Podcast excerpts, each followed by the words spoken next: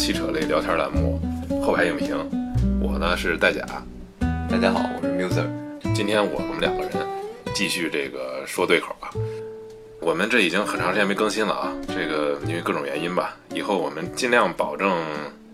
两周吧，两周至少两周更新一次。啊先别给自己啊，对，不给自己挖坑，对，不定期更新吗？还是对，我们尽量保证吧，两两周更新一次。哎，今天我们给大家说这一个电影啊，这个电影可能就比较大众化一点啊，比我们以前说的电影叫做《横道世之介》。这个电影呢是二零一三年在日本上映的一个电影。先给大家介绍一下这个电影的具体的一个信息啊。首先呢是这个导演叫冲田修一，他以前我只看过他拍过的一部电影，叫做《南极料理人》。呃，主演《横道世之介》的这个演员叫。高良健吾，这应该是日本现在很火的一个演员了，《南极料理人》里他也有出演。这个导演，反正我以前不是很了解。我看过那个导演拍过叫什么《啄木鸟和鱼》啊，那个就是伊索广司和这个高良健吾。那就是当时没看下去，看一好像是关于一个僵尸的一个什么场景，拍僵尸片的，对，一个特别诡异的跑到一个日本农村拍僵尸片，一个。后来一想，跟这个导演的风格是挺像的。然后这个女主演呢，叫做羽谢野洋子，她的扮演者是吉高由里子。这个演员我就不不是很了解了。嗯啊，呃，特别漂亮，对，可爱型吧。我们现在说一下剧情简介吧，因为这个电影我觉得也无所谓什么剧透不剧透了。他这个导演一开始就给你剧透了，导演，所以。他这个剧情就是听了我们听了节目之后再去看，不会有什么不会有影响，因为它主要是看完之后给你带来的那种观感嘛，体验其实跟剧情关系不大。这剧情应该是非常独特了，它就是一种跟那个过场电影、过场动画一样那种那种场景，它是一种碎片场景拼贴起来的，嗯，一个一个小故事吧。这搞小故事中间可能有一定联系。但是这个时间线不一定是一个线性的时间线，时间线是导演刻意把它打乱了，把它拼贴到一起。它主要是分两个，一个是就是大概是他上学期间那个时间线，还有一个就是十几年后，然后他这些人之后的这个这个回忆线，相当于具体来说就是一个叫横道世之介的一个来自长崎的小城市的一个人啊，他到东京去上大学，然后跟各种的人的互动。发生的一些关于青春的故事，然后就是几十年后横道世之介跟他有过交集的人对他的一个回忆吧。这个剧情就是这样的。我们今天为什么要提这片子呢？因为这个片子，我我觉得它有一个很不同寻常的一个特点，就是它的剧情设计。它因为它的剧情设计是一种片段式的一种小故事，啊，它分成了这个正的时间线和回忆的时间线相互交替。而且呢，这个导演是，他好像故意要打破这种剧情设计的这种因果的这种关系。他往往是你在猜测他有什么动向的时候呢，他就先给你剧透了，啊，先把这个后边这个这些人的回忆先放出来，就告诉你，啊，其实是这样的，然后就就让你也不会去关心这个 剧情这有什么走向了。电影的这个背景，它应该是一个怀旧系列的电影吧？它我感觉它这个年代应该是。一九八几年左右，因为他那个爆炸头嘛，爆炸头、喇叭裤和那个，呃，因为手机都没出现嘛，里边是吧？手机、电脑都没出现。后来是我感觉那地势高吧，应该地势高风潮，应该是从香港传过来的那些人穿个喇叭裤那样。因为他那个这个电影还有那个有一个叫千春的那个女的，嗯，她的那个打扮就很很像八十年代那个。对我一看她那个她那个卷发，其实就很像那会儿内地跟应该是跟港台那边学的是吧？对，那种大波浪或者是当时邓丽君有那个范儿。他没有刻意的提，但是这个电影的设计应该就是对这个东西不不重要，好像对这个年代好像不是很哎。不过有一个因素很重要，手机。这里边人没有手机，所以他这个联系吧就比较断断续续的是那种好像好像很长时间又没见了，然后突然又见一次。这倒也是，嗯，以前的，哎，真是现在这个微信是改变了一切，是吧？对，你看看刷刷朋友圈，你也知道他他现在怎么样了。以前你你你见一个人，可能你们从此就见不着了，对吧？就就联系不上了。然后呢，这这个电影更突出了一个特点，就是它是日本的一大系列吧，就属于青春电影的一大系列。日本真人电影，我觉得就是比不上他的那些二次元的那些动画电影，属于一个很弱势的一个一个局面。然后我们的问题就是什么呢？就是说，嗯，《横道世之介》这个豆瓣评分是八点七啊，这个 IMDB 的评分呢是七点七。嗯，他的主演是一个怎么说呢？是一个可有可无的一个人，一个非常普通的一个人，也是一个就是很善良的一个人吧。嗯啊，他对所有的人呢都就比较理解，对所有人就很友善。这样一个就是看似很简单的、单一的，甚至有点没个性的这种人物，而且他也没有什么就是立体面了，属于是吧？那个导演也没有说他对家庭的一些困惑，好像这个人就没有烦恼一样，看似像有点像一个纸片式的这种人设，而且也没有完整的故事。但是就为什么能给人带来一种关于青春回忆的一种很大的触动呢？就这个就是我们要讨论的这么一个问题。对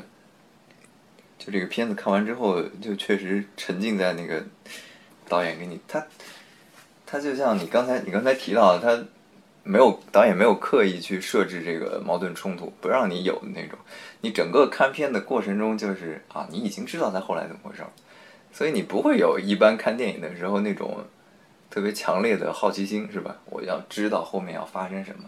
对相当于是一个无零压力观影。对，是这么一种状态，你整个人都很都很放松，你就是在看一个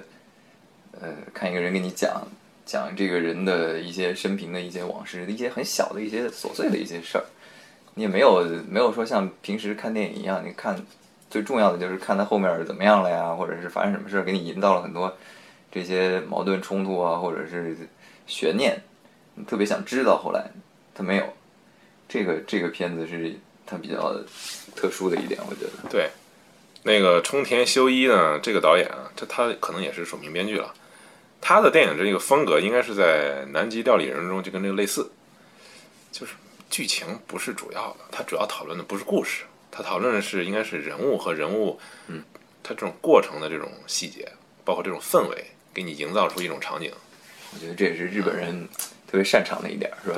对，抓细节抓的特别好。然后我来讲讲他这个这个人的特点吧，就是很多你说到细节，就是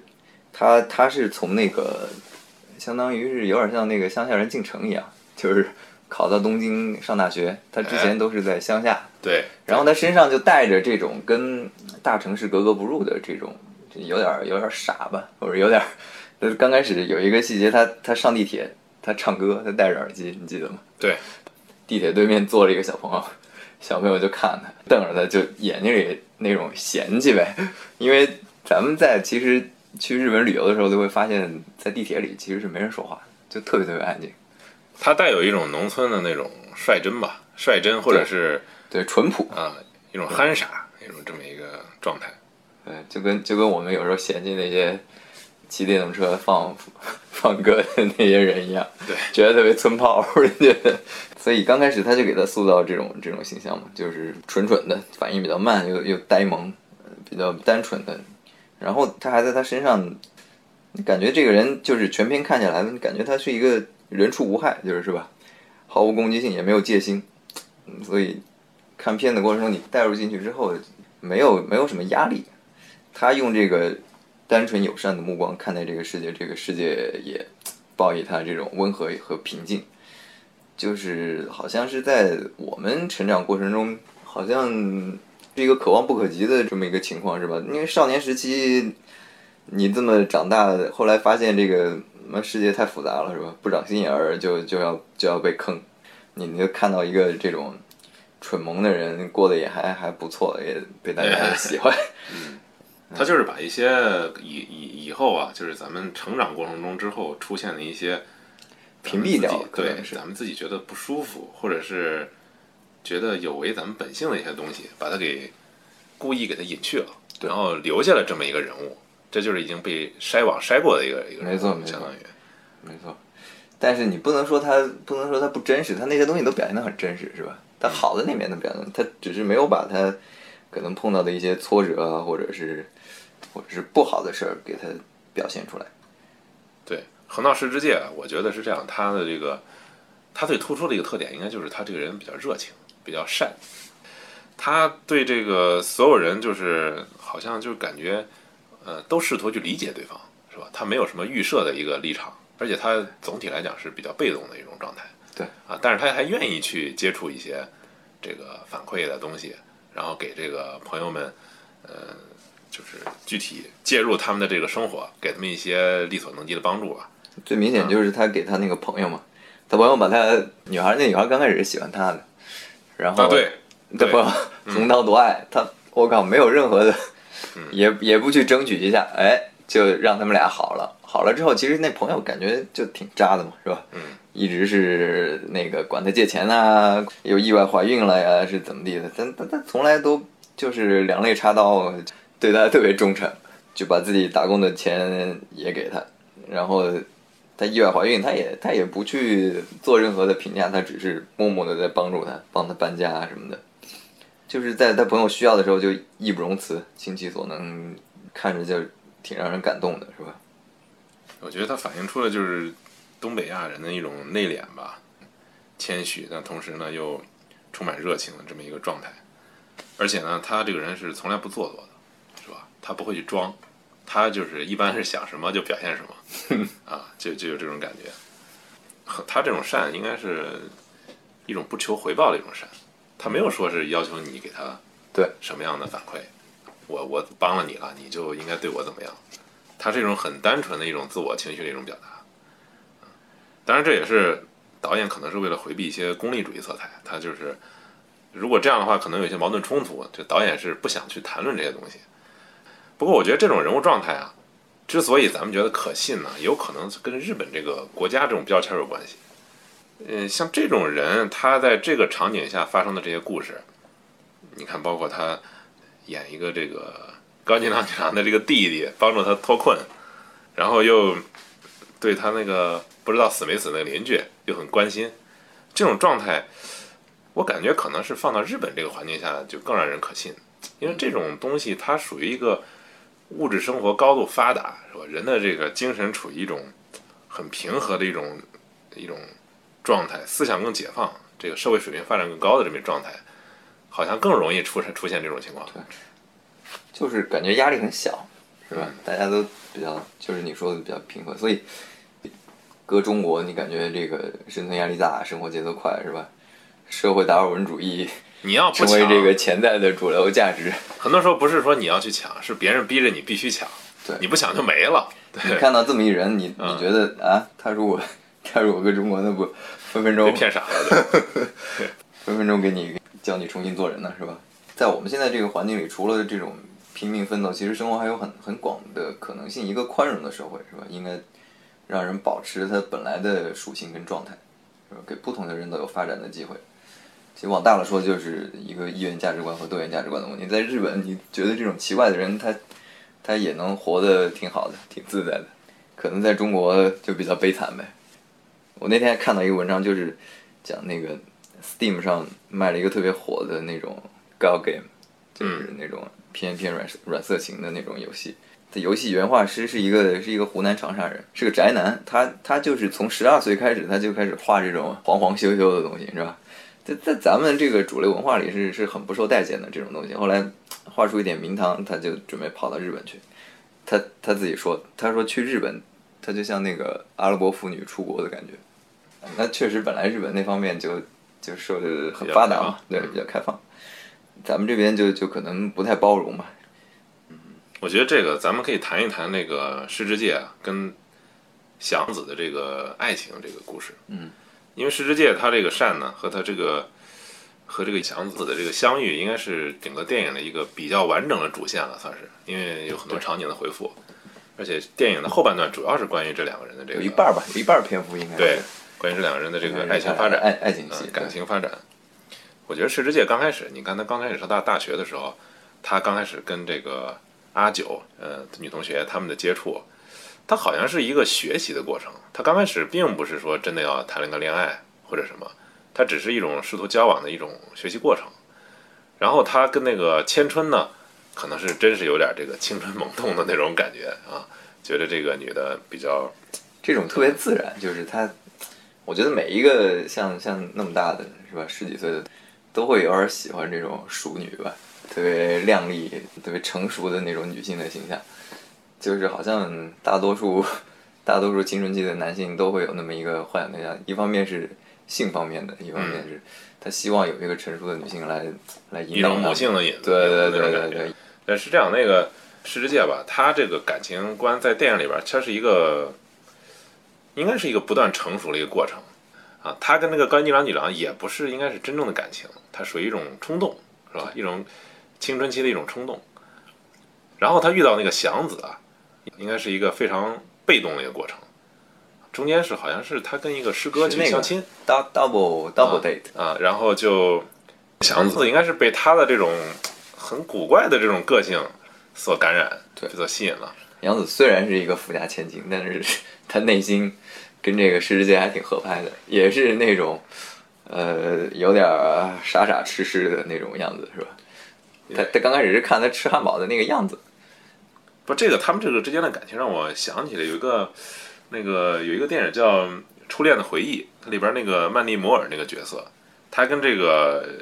跟这个祥子有点相似，就是他们对一个男的，就刚开始属于一种被吸引，然后呢不断的主动去接触这个男的，然后这个男孩呢就在他的接触中有一种成长，有一种感情的成长，最后呃感情上就变成熟了，就跟他们确立这种关系。然后世之介呢，他呃典型的就是一种怎么说呢？刚开始不开化，刚开始不知道这个呃爱情啊什么是怎么回事儿，然后最后是祥子一步一步引导他，一步一步跟他的交流。当然有一个情节也很重要了，他中间嗯、他都他们两个应该应该是暧昧了好长时间了，也没有确立关系。然后世之介就帮他这个朋友搬家，搬搬家了以后就发现他这个朋友以前是渣男，哎，突然他就在这个房间里边儿跟他说了一番很感人肺腑的话，就自己孩子也有了啊，自己将来一定会努力承担起这个责任吧，就照顾他的孩子，还有照顾那个阿九。好像世之介听这话以后，就突然就感动了一样，然后他就决定立马要跟这个祥子的关系要进一步。你就那点儿，他立马跑到了那个病房，就下一个镜头一转，然后他就跟 在病房里说啊，我要叫你的名字。在日本好像叫名字是很亲密的一种关系。那啊那段我记得，那段非常是我我看全片我觉得最最感人的地方，啊，就是他们相互叫名字那会儿。好像在受了他朋友的一些感悟吧，然后紧接着又他是怎么发现他朋友是个渣男的？他也没有发现嘛，他就觉得他朋友有些变化，这可能是一个一个男人成熟的一个过程嘛，就对他这个引起了一些感动，然后他就进一步跟呃祥子这个感情又更进了一步。对，整个在他俩这个互动过程中，祥子应该是比较明白这个感情的事儿了，是吧？因对为女孩儿一般对这个是比较敏感，她在那个嗯、她在她去主动的去她的家乡，对她一直是主动的那方。对，我我我再回忆几个细节，他们那个就他俩，他俩有一段是讲他们在那个海边坐着，那个石世界坐在他边上，犹犹豫豫的往他身边靠，对。刚开始坐的远一点，那胳膊是僵硬的，把他搂过来。最搞笑的还问他那个能不能吻他，嗯。得到默许之后，哎，还还给人指导一下头怎么转，哎，这个，呃，我们我们看是是挺它是一种应该是一种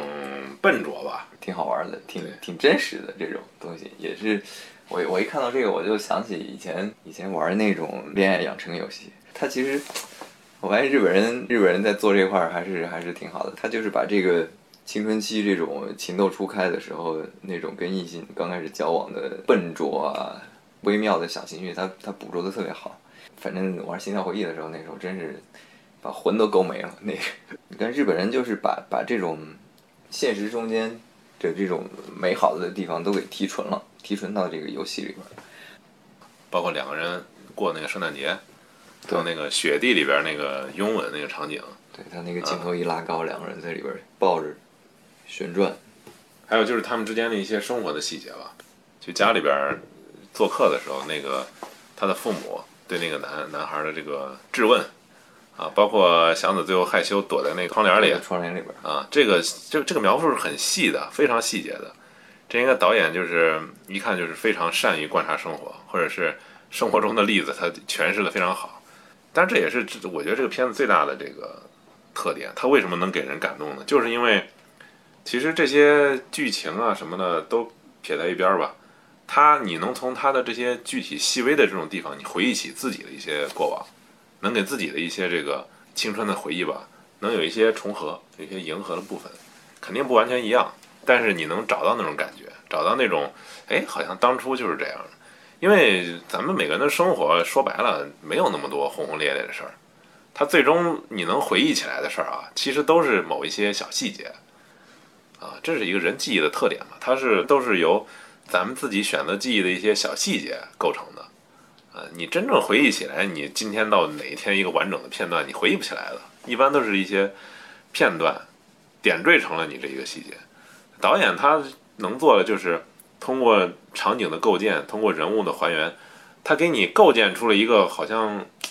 一种一种窥视的一种镜子的感觉，让你通过这种镜子能够照到你过去的那些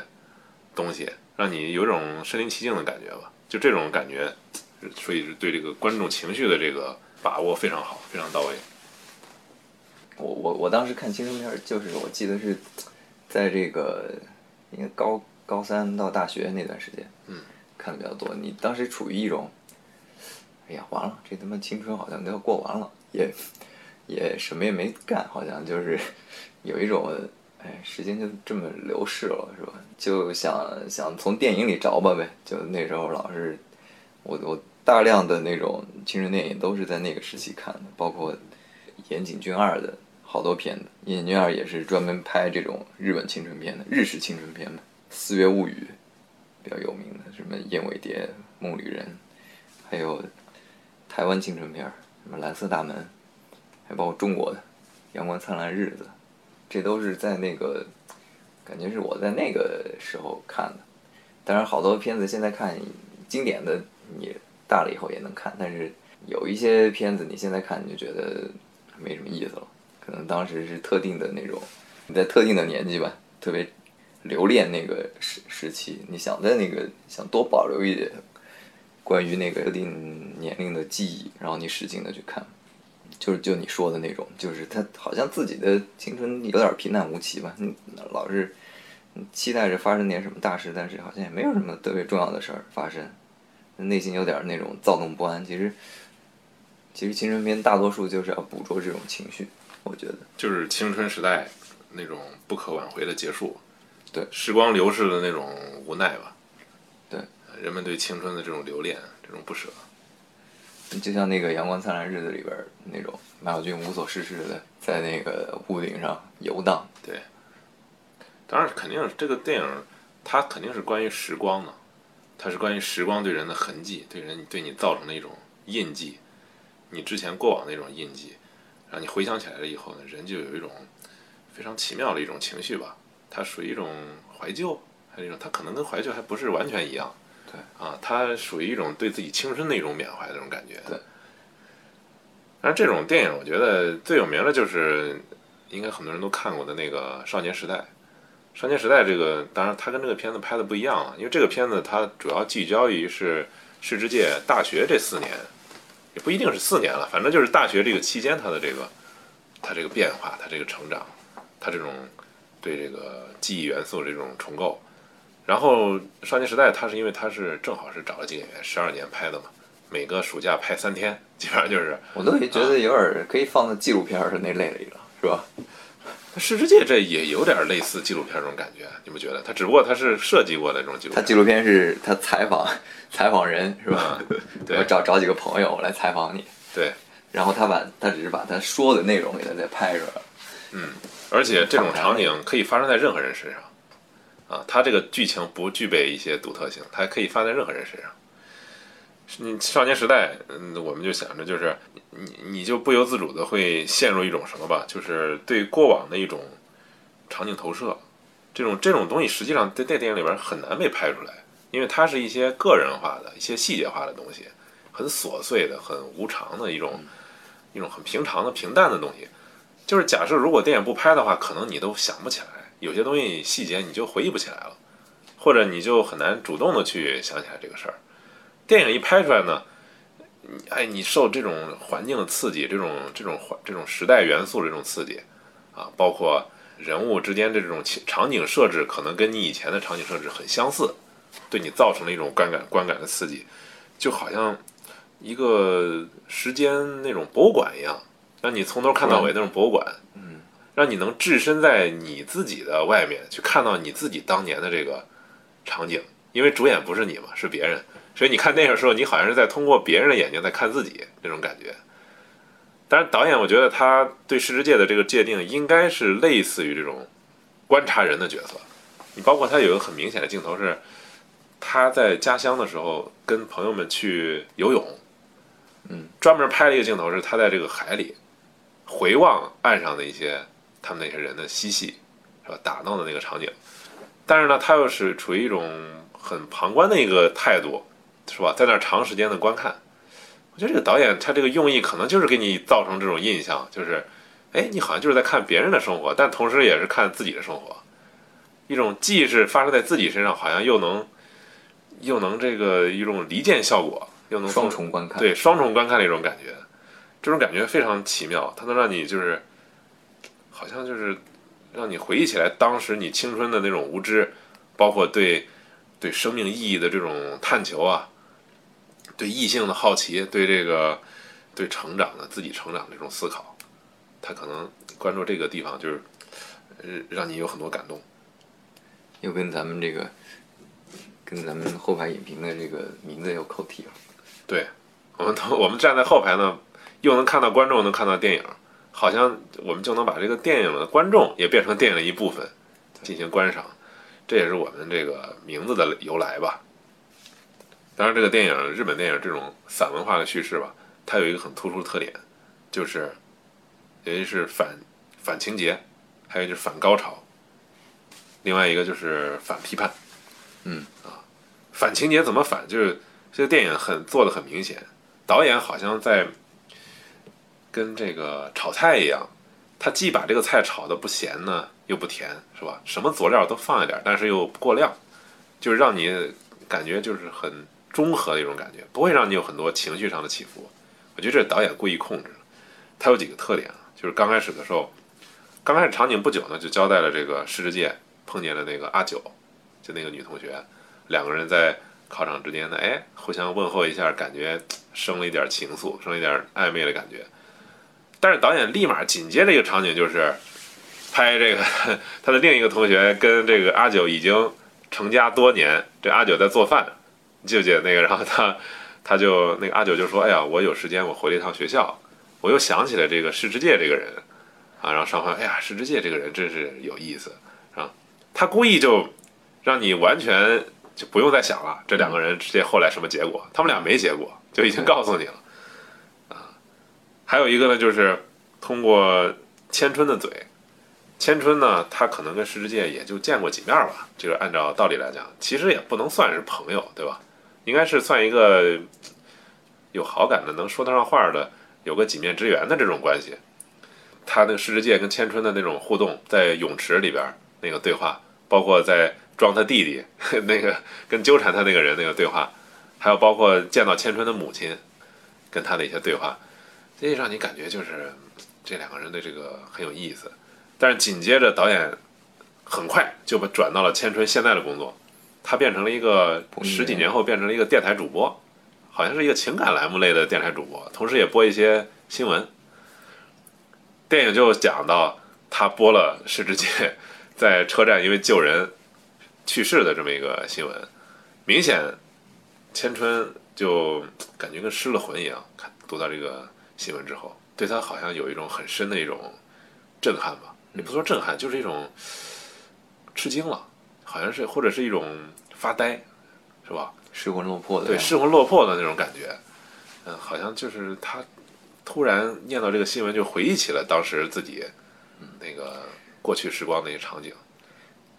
因为，因为可能对他来讲，世界的无无足轻重嘛，就是一个过客，就是生命中的一个过客。对，生命无常的感觉。对。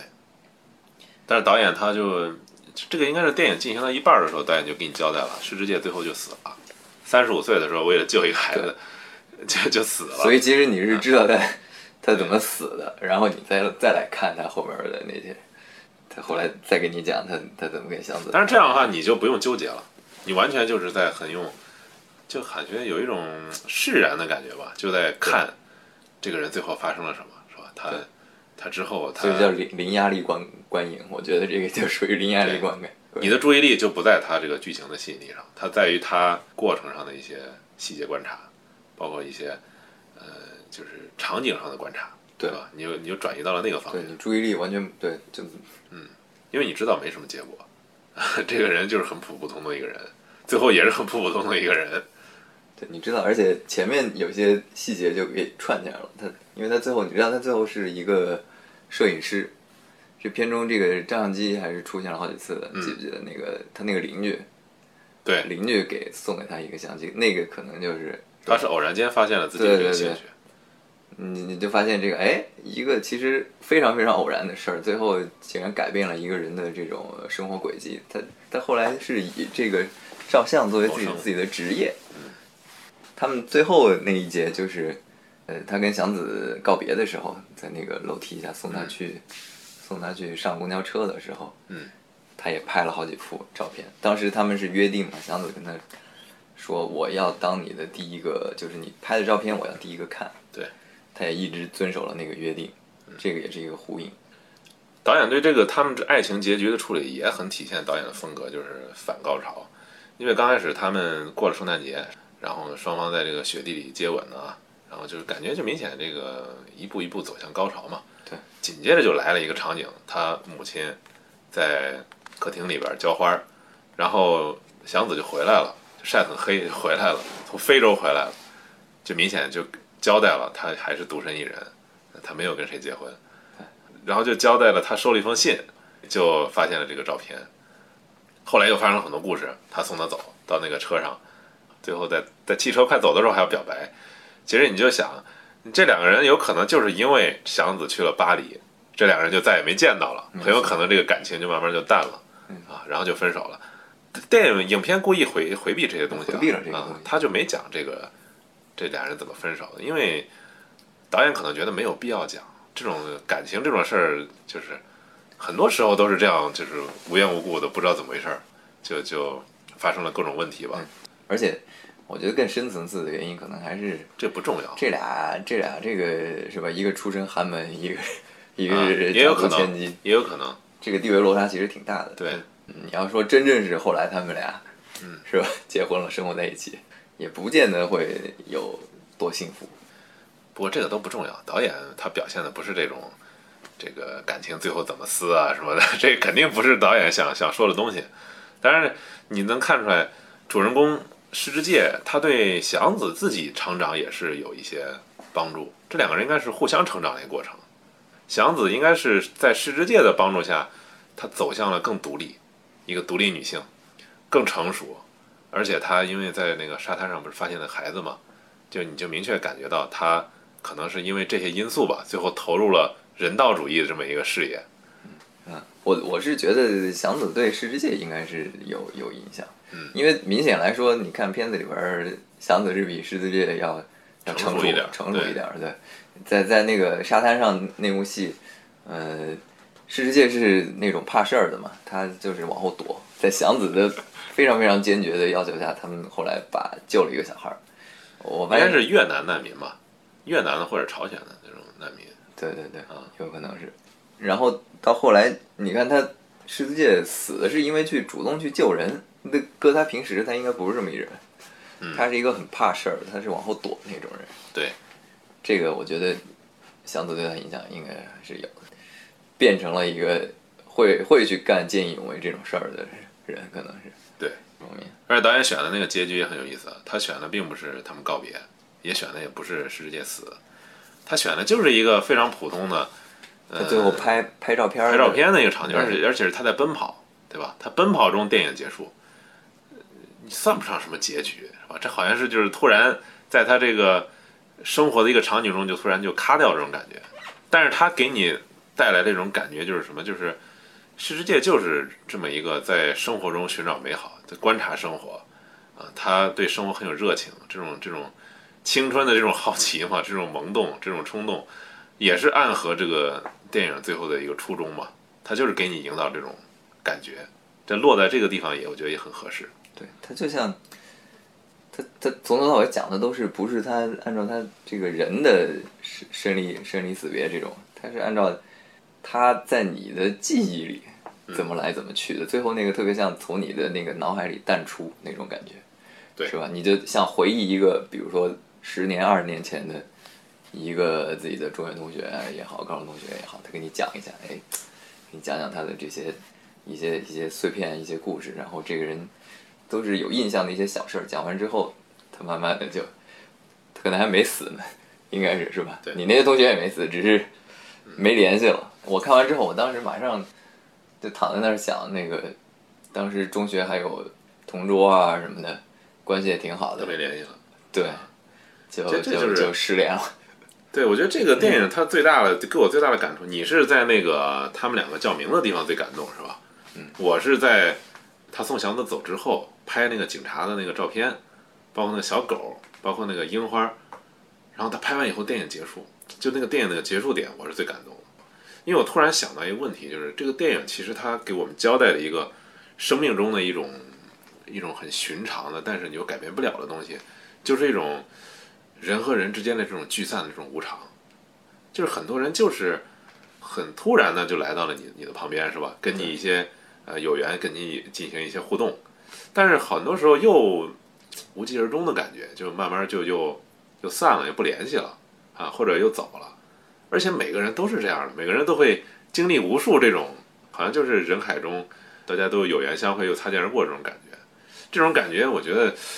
嗯，它也可能说不上是一种青春的一种感觉吧，它可能这个整个人生就是这种感觉。可能青春的时候对这种东西会比较敏感。对我觉得人的青春期一个比较大的特点就是你的情感会比较丰富，就是你对外界的这个刺激感受会会特别敏锐。嗯，所以为什么很多青春片儿都拍的那种光影特别绚丽啊，什么，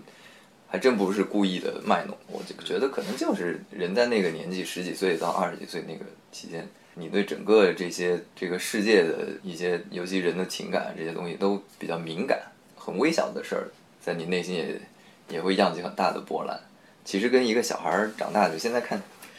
养小孩儿，你就发现很小的事儿对他来说都是都是天大的事儿。嗯，对，Miller 这个孩子也慢慢长大了，他很有感触啊。他他他，所以所以人人成长的一个过程，就是可能一个逐渐脱敏的过程吧。你是大了之后，你的这个承受力也越来越强，很多东西可能经历过一一两次之后，再见第三次，你就觉得无所谓了，就那么回事儿。但是你在年轻的时候，年轻的时候那种好奇，那种冲动，对非常的因为第一次嘛，第一次很多东西，第一次你都是印象特别深刻的，尤其是你对一些比如说像爱情这种事儿，你憧憬了很久，是吧？上学的时候，哎呀，只是就都在 小说中小说中幻想，嗯，对，天天哎呦，看着上上学的时候，天天盯着腻得不得了那种盯着 盯着女同学，又不敢 又不敢做什么动作，就是？心里老想着痒痒的，好几年憋坏了。这等到真正一谈恋爱，好像发现哎，好像还不如什么玩游戏的时候那种感受深刻呢。为什么日本就是日本这国家创造了这么多这种好的二次元的东西，或者是这种纯爱类游戏，很多其他文化都都没有。日本把这些就是现实生活中，我觉得他他二次元做得好，就是把现现实生活中很多东西都提纯了，他把他把其他的无关的东西都都摒去了，然后就让你特别容易进入他那个世界。他这种日本这种影视作品，包括这个游戏吧，就你说的游戏，他其实这种对细节捕捉的能力，包括他对这个生活场景再建这种能力，好像其他电影或者是其他的这种呃娱乐工业吧，很难去模拟。对对，这可能是可能跟日本文化有关系，或者跟日本这个本本身国内这种生活场景有关系。他们的这种这种观察的这种这种细致程度啊，这种对对生活白描的这种功力，好像别的国家很难做到。现实世界是一个更复杂的一个情况，可能掺杂了很多杂七杂八的东西。这个虚拟世界是一个经过人为筛选过的一个一个提纯过的，是它是一个可控的一个环境，天生的让人更容易投入进去。不过这电影我一般我不是特别喜欢看这种青春这种很腻的这种片子啊。但是我我我之所以喜欢这个《横道世之介》啊，我感觉一个重大原因就是这个导演他从来不煽情，或者说是他煽情了，但是又很克制，非常的克制。包括他描述那个祥子坐在出租车里，回忆他们之前去开房，那个那个镜头就很有意思。他是他坐在车里面，他往外车外看，看的时候导演又从又拍了一个在车外面，他跟世世之介在那走啊，他拄个拐棍儿。在那走，俩人去看完那个场景，然后紧接着就是好像是他在看到，同时他自己在外面走那种感觉，嗯，然后他就在车里边就是泪花就泛在眼里边那种泪花紧接着就转到另一个场景了。他从来不说去人为的去拔高，突然哎音乐就起了啊，就营造一种高潮，让你就是逼着观众啊，突然有一种就是强挤眼泪那种感觉啊。他从来回避这点儿，这导演我我很欣赏这点儿，因为。我们看到这个，咱就说《芳华》吧，《芳华》这个电影是冯小刚的自己的一个青春的一个回忆，他明显就克制不住这种这种情绪，对吧？而且他想让观众都跟他一样，对，是吧？他想他想那个强力推动，是吧？音乐起，画面来，对，得赶紧把大家泪花给催出来。我觉得导演他能克住这点，说明这个导演功力是很高的。他而且他拍的这个东西应该是更高级，他不是一种冲动。对吧？不是一种，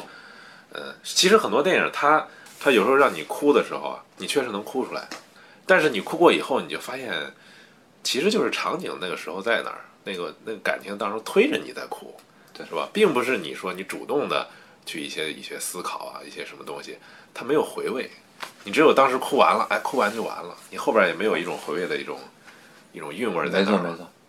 可能是好莱坞工业跟这个日本片中间这种两种两种思路。对，呃，中国就尤甚了，中国好多那个东西都是推着你哭，推着你啊，而且手法上还不如好莱坞做的那么那么那么。他就不高级，他对这个这种感情的处理就还停留在一种，呃，一种就是一时激情的那种那种情况。冲田修一拍的这个《横道世之介》，觉得是他的一大特点，这个也是我很欣赏的一种拍法吧，对感情的处理。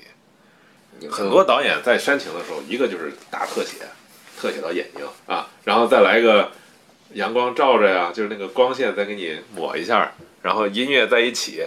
然后就通过管弦乐、交响乐给你烘托一个高潮，就感觉就很廉价这种手法。芳华那会儿我也很感动啊，就是特别是呃什么散伙饭，或者是最后那个他靠着那个刘峰小站上 告别那个，你也很感动对吧？但是你最后你就发现这是导演刻意营造，你感觉就是这是人造出来的一种一种感动，而且他就是你没法就是产生一种更大的共鸣，就在你这个里边。这我想到，这可能是两边也对这个观众的预设是不一样的。那种电影就是观众是白纸一张，他就是张着嘴睁着眼睛等着等着来喂，对 是吧？我就推给你，你就哭吧。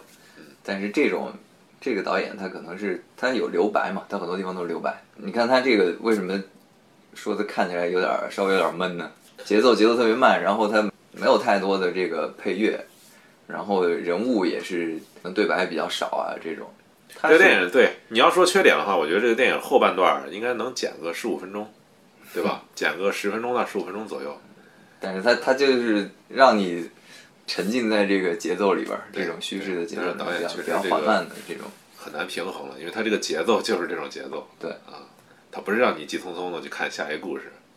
所以他他是给相信观众能通过他的，如果带入到他那个节奏里边，他看到这幕，他自然而然他会有一些主动的，就你说的，他会主动的有一些联想也好，有一些回忆也好，然后通过眼前的画面，他他能引起他的情感共鸣，而不是说而不是说强行的让你让你去哭。或者是怎么样？对，因为他营造的这种感情吧，就是让你随时都能回想起来，随时都有感动这种地方啊，它是一种细水长流的这种感动，对，不是那种 上来就给你啊逼着你哭的那种感动，它可能更有韵味一点。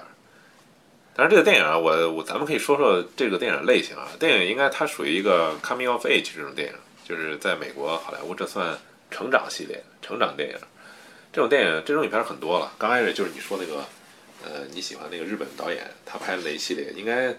很多都属于这个吧？对，啊，还有一个就是那个斯蒂芬金他那个小说改编的那个叫《伴我同行》，Stand by me，啊，对，《Stand by Me》就是讲一群小孩儿去寻找一尸体这个一个故事，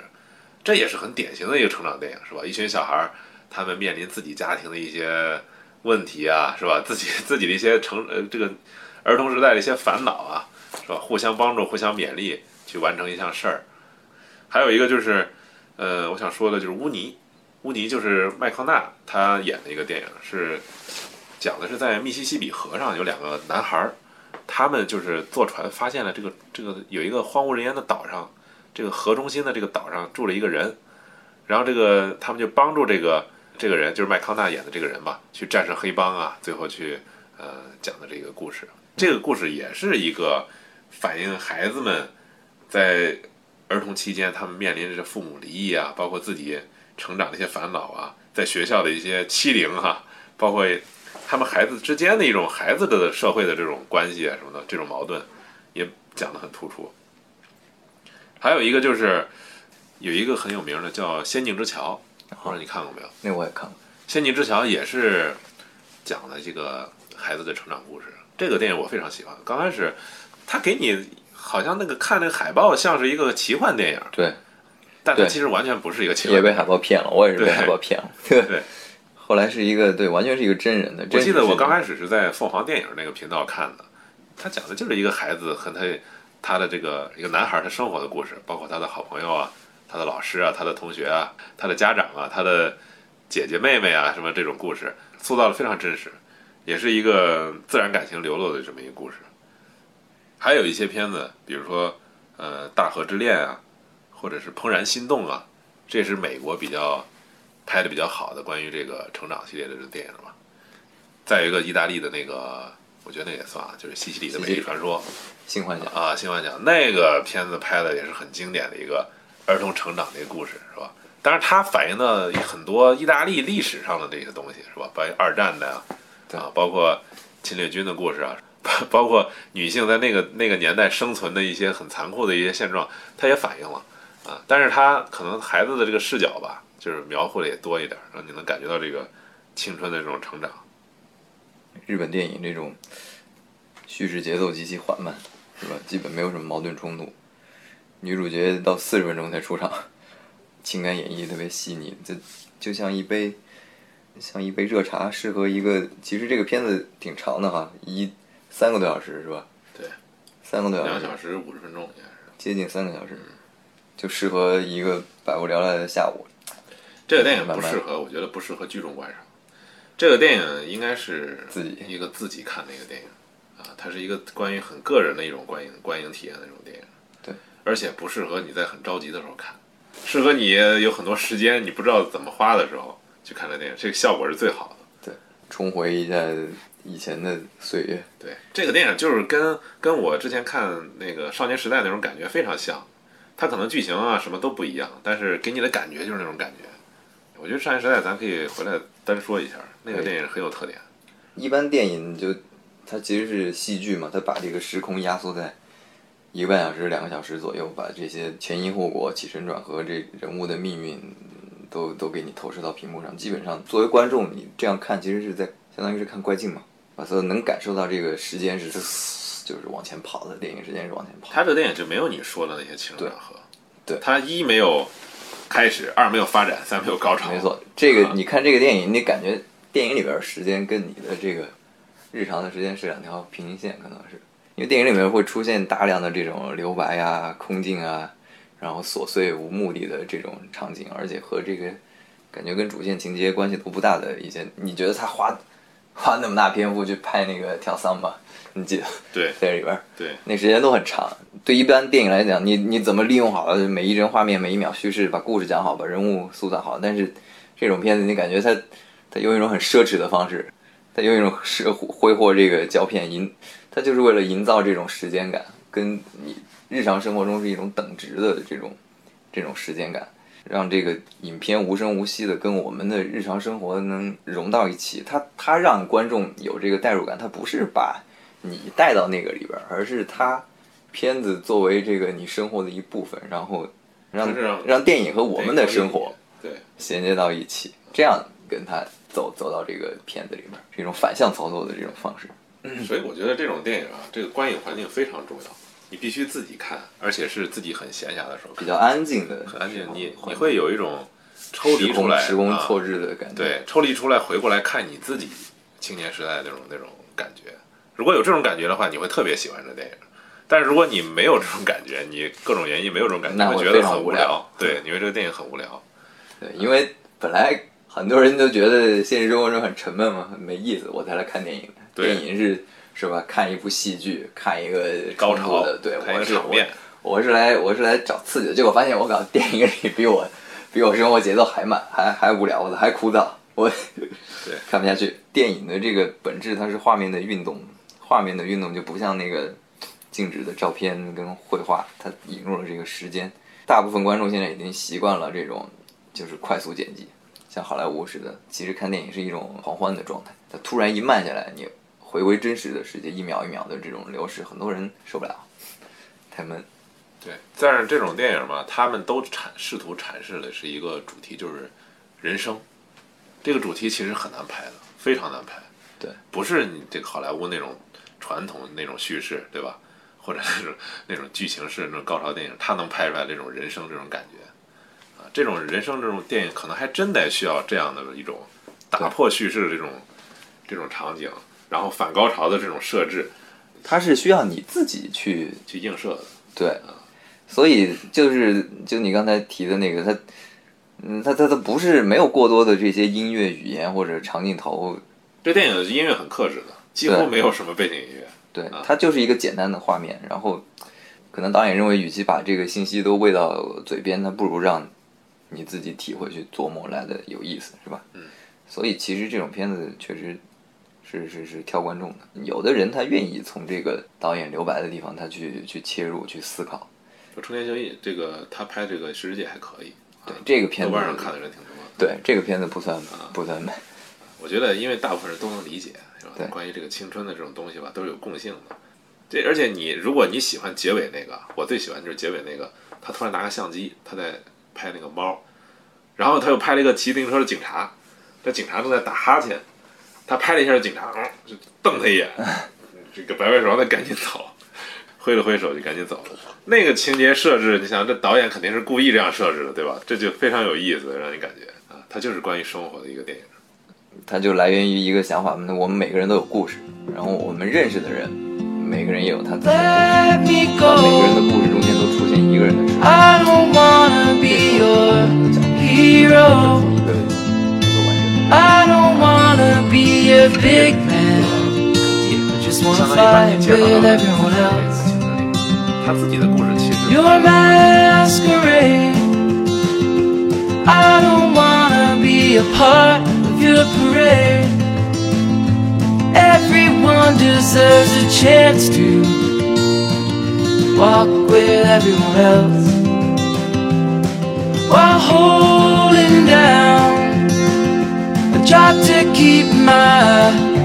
girl around and maybe buy me some new strings and her a night out on the weekend. And we can whisper things, secrets from our American